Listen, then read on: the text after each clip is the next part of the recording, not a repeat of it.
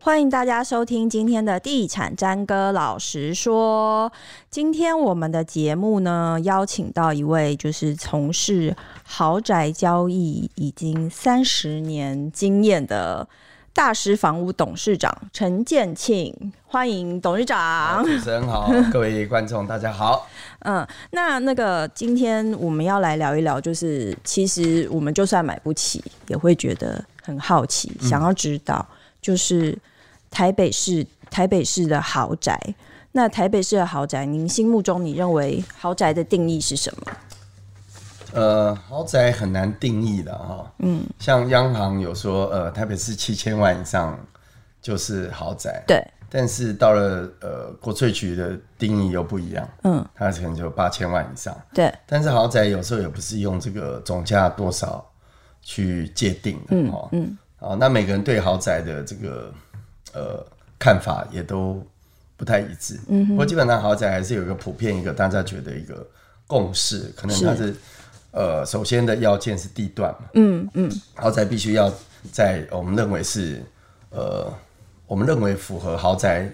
呃身价的这个地段，这个是第一要件、嗯，第二要件可能就是看它的这个基地的条件，是它的大小、它的坐落、它的景观、它的环境。嗯，第三个才考虑到它的这个品质。嗯，品质里面可能包括它的呃，是不是具有国际血统啊？嗯，它的建商啊，它的建筑师，它的营造厂，是再进而探讨它的建材设备规划。嗯，好，然后甚至于它的住户，嗯，它的服务，嗯，啊，这个可能都会。呃，会影响到它是否具有豪宅的这个条件。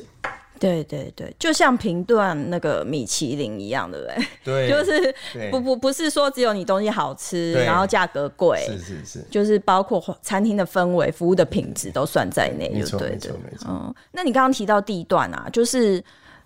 过去的豪宅的地段的定义跟现在的豪宅地段定义是不是不一样？以哦台不一北样市不来一样讲，以台北市来讲，其实可能在三四十年前，嗯，最早期就是大安区的东华南路，嗯，呃，仁爱路，嗯，哦，甚至于中山北路的林荫大道，嗯，我们讲台北的表参道、官道，嗯，它以这三条路为主，嗯哼，那是另外就是阳明山，嗯哼嗯哼，阳明山的别墅，嗯嗯，好、早期大概大家对于豪宅的印象，大概就坐落在这三条路跟阳明山，嗯哼，但是后来事实上是有一个有一个很重要的社会事件，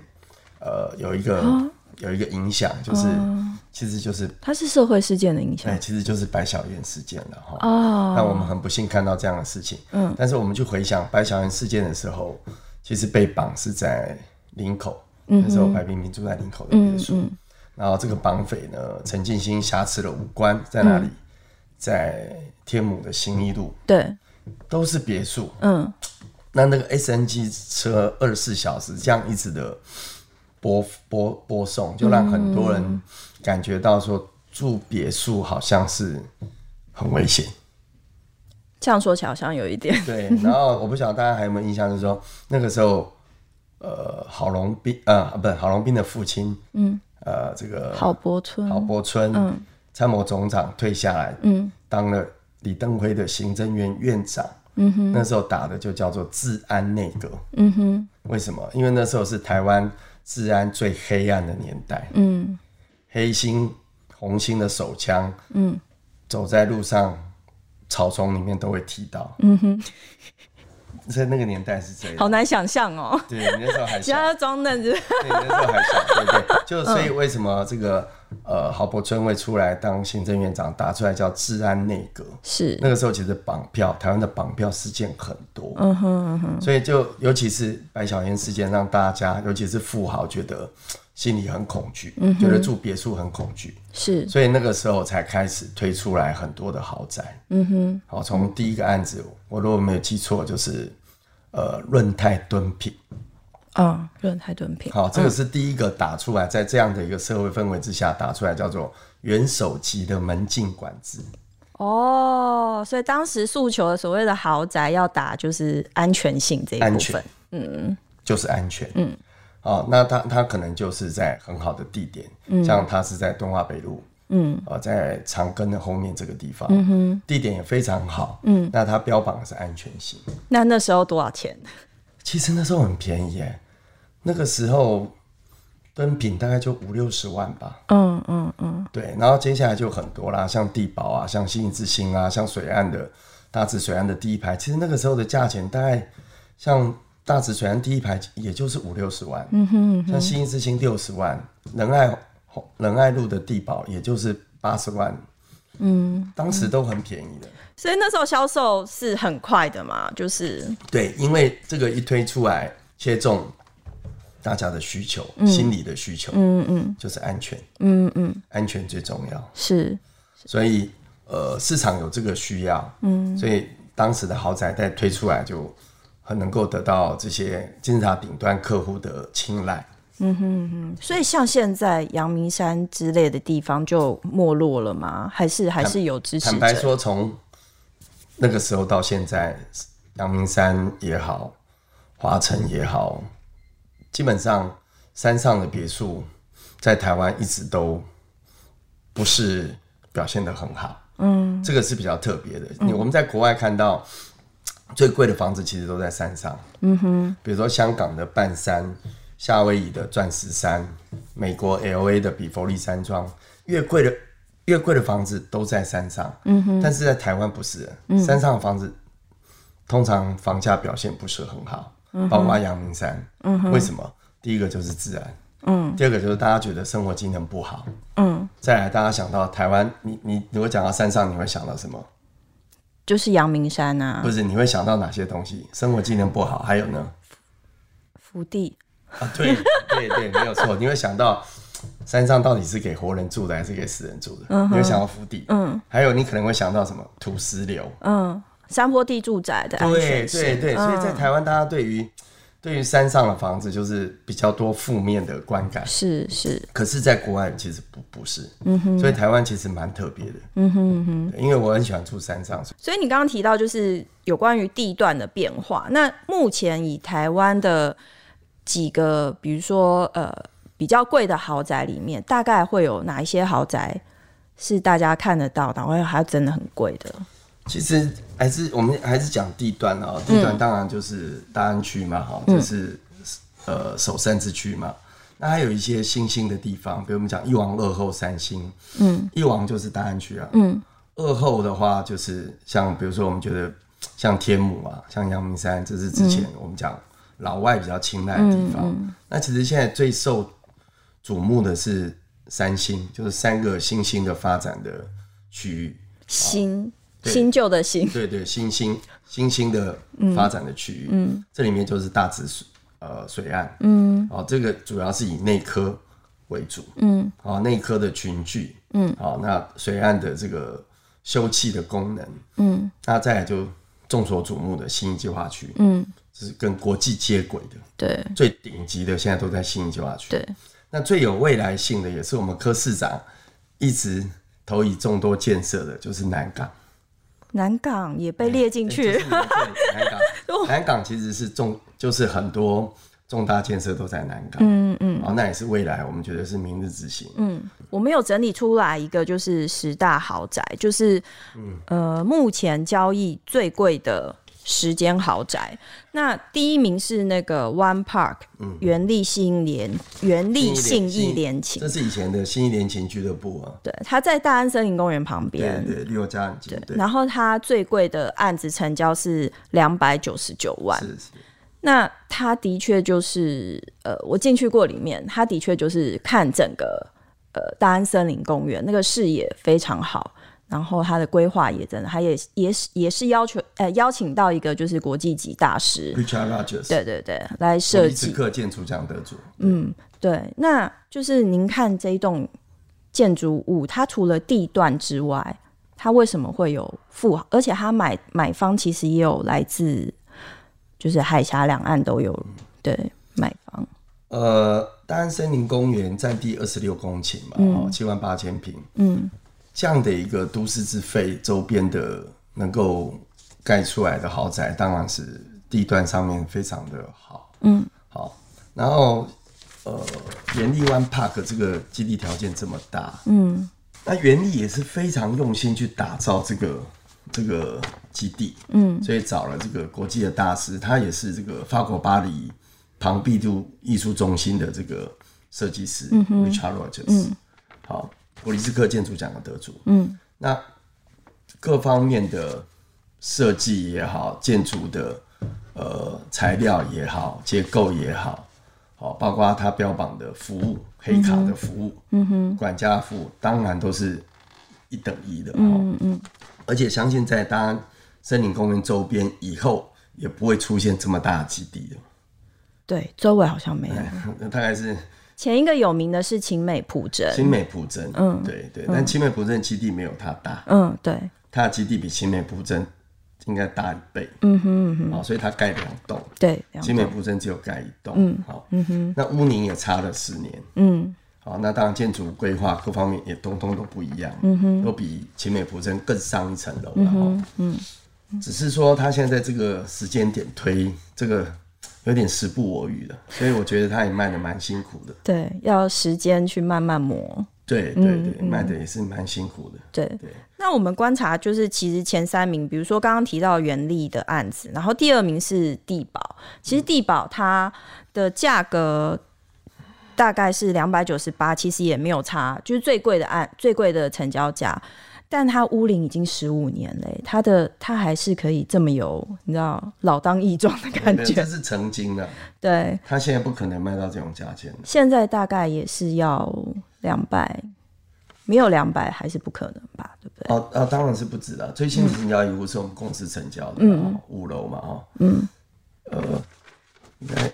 实价登录还没， 还没出来，没讲出来了。我我若没记错，应该两百二三吧，嗯嗯，差不多是这样吧，嗯哼，对对对，那地保当然它比较旧了嘛，嗯，对，那建筑成本跟这个新的都不能比。你要再卖到以前那种价钱，也是不可能的，时空环境不同。嗯可是我过去听说地堡很有名的时候，就连大陆的旅游团来，他们那游览车都要刻意绕过去说：“ 诶，这是地堡哦，对小对对 S 对连站住的那一栋。连爷爷，连爷爷的对对家对，就名气很大啦”。嗯，名气很大那是看看而已啊，但是你真的要买，嗯如果是你，你有你有个三四亿，很多人大部分还是会优先选择新的吧。新的。所以现在在买卖地堡的人心里在想什么？卖地保的很多，嗯，尤其是买的很多是地保的住户，哦，在加购，嗯，因为他觉得亲戚大家住在同一栋很好，嗯哼，很多是这样，嗯，所以地保很多交易其实是没有透过外部中介，很多可能就是住户自己买走，住户之住户之间的就交易了。有道理。最近好像有一户交易是维他路家族，然后卖给同同社区的灵性自然人。很多都是这样，因为他们可能觉得同一栋嘛，嗯，对，那我们能够同一栋，这样不是很方便吗？嗯嗯嗯，对对对，所以现在外社区的，就是社区外的人想要再买地保，其实不多，对不对？你观察现在应该是觉得它太旧了，不会不多啦，就是说，很还是很多人觉得它很好，因为它地点真的很好嘛，嗯，仁爱路三段是仁爱路林荫大道路宽最宽的地方，有一百米，嗯，然后基地有五千六百平，以前的对中广，嗯，你仁爱路不可能一百米的地方还有一个五千六百平的基地让你开发了，不可能啦。对，那地保这种也是绝版的产品，其实是很好，当然还是有很多人很想入住，嗯，但是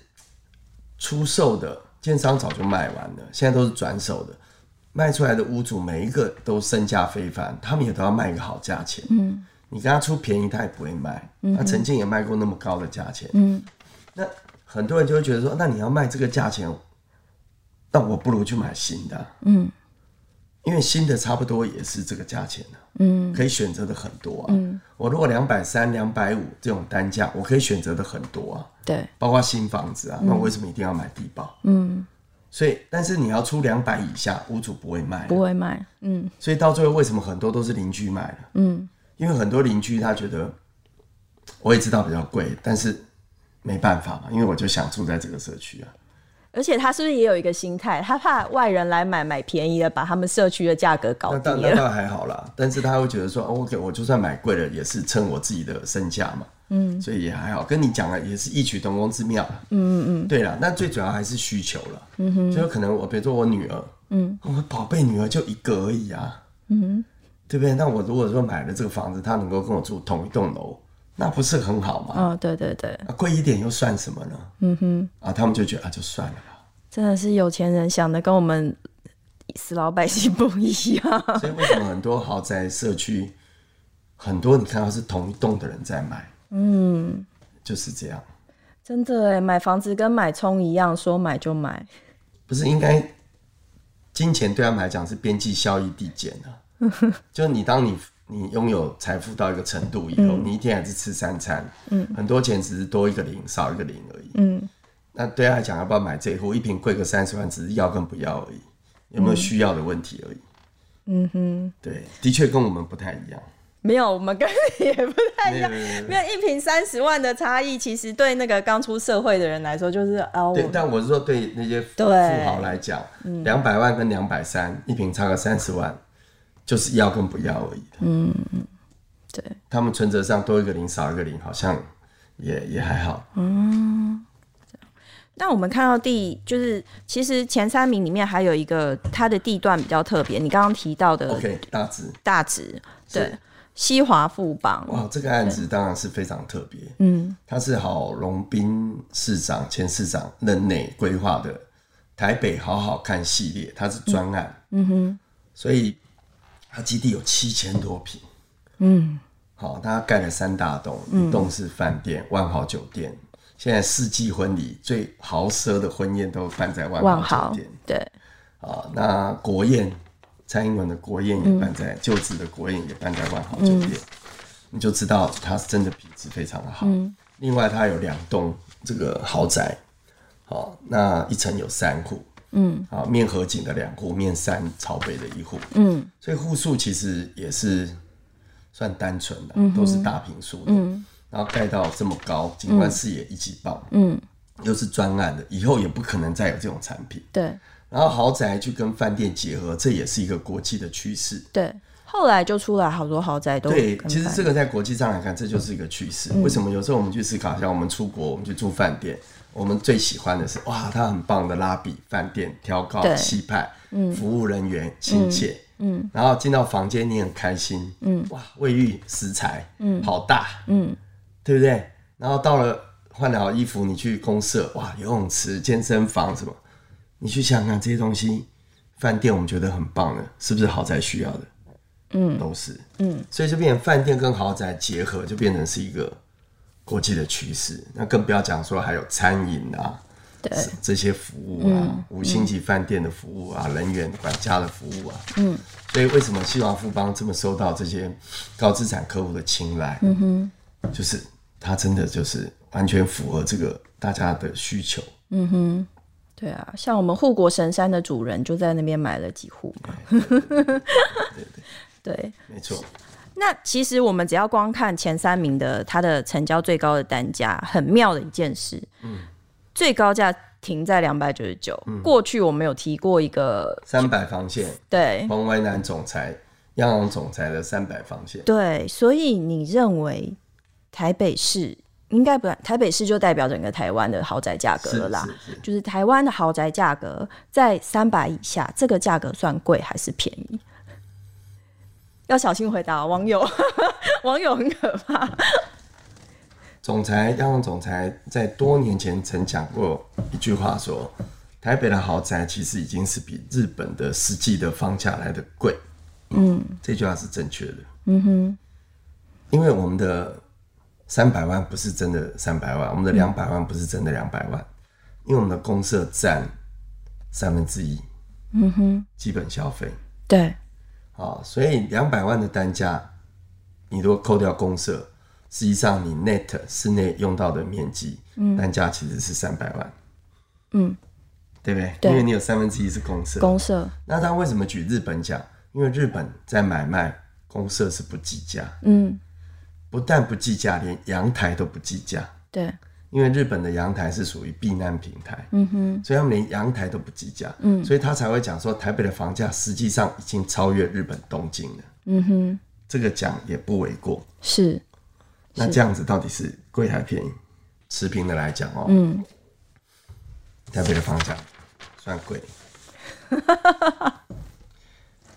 终于有人站在我们这边，那年轻人都买不起 嘛，对，一般人年轻人都买不起啦。嗯，我们很多客人买房子，如果是买在台北市，都是父母帮忙啦。对啊，没有父母帮忙的，要靠爸靠妈没有父母帮忙的年轻人，有几个人可以买得起台北市的房子？嗯嗯，对于就是豪宅现在的价格，觉得是贵还是便宜，或是持平？便宜好像就太夸张，其实普遍上来讲，还是都觉得高了。嗯，讲实话，嗯哼，所以为什么交易量比较低就是这样。嗯哼，嗯，因为我刚刚讲了嘛，你说从从这个地保一平八十万、九十万，水岸第一排五十万、六十万，涨到现在两百多、三百，你看几倍了嘛？嗯哼，所以他们回头看，他们会觉得说，哇，现在就是怎么这么贵？所以很多人他现在其实也买不太下去，就是这样。 我听说地保十五年前推案的时候，价格是一平七十万，差不多吗七？十万很少了，差不多，七十万有买到那种的很少了，都特殊关系的，基本上哦八九十万起跳，八九十万。它经过十五年的变化，变成两百多万。三倍啊，嗯，对不对？那你像水岸第一排也是三倍四倍啊，嗯哼，像新一就下去也是三倍啊，所以你不认同有些人讲说豪宅价格委屈了这件事？哎、其实是委屈的，委屈？那你不是又说贵？对，但就委屈是指对建商来讲，他觉得委屈的，因为现在这个 timing 不好，因为之前都卖到很高嘛，嗯，对，高点已经过去了，嗯，高点已经过去了。那以建商来讲，啊、举例讲啊，我举例讲，比如说大陆建设，嗯，他在新义抓区这个新义路五段这么好的地点盖了这个卓白，嗯，白派大师 Richard Mile， Richard Mile，嗯，哇，这个是国际大师、啊，嗯对盖这么独特的建筑，嗯，事实上现在卖的价钱对他们讲，他们当然是觉得委屈啊，他们当然是想挑战两百五、三百啊，嗯哼，高楼层，但是现在这种市场氛围有可能吗？所以你觉不可得能嘛豪宅的价格委屈是委屈建商？对券商来讲委屈了啦。 嗯哼，所以你要讲说这个是要用谁的立场来看啦。哦，以券商来讲，他们一定觉得委屈的啦。嗯哼，因为他们会跟以前过往比嘛。你累了吗？让我们休息一下，下集更精彩哦，敬请期待。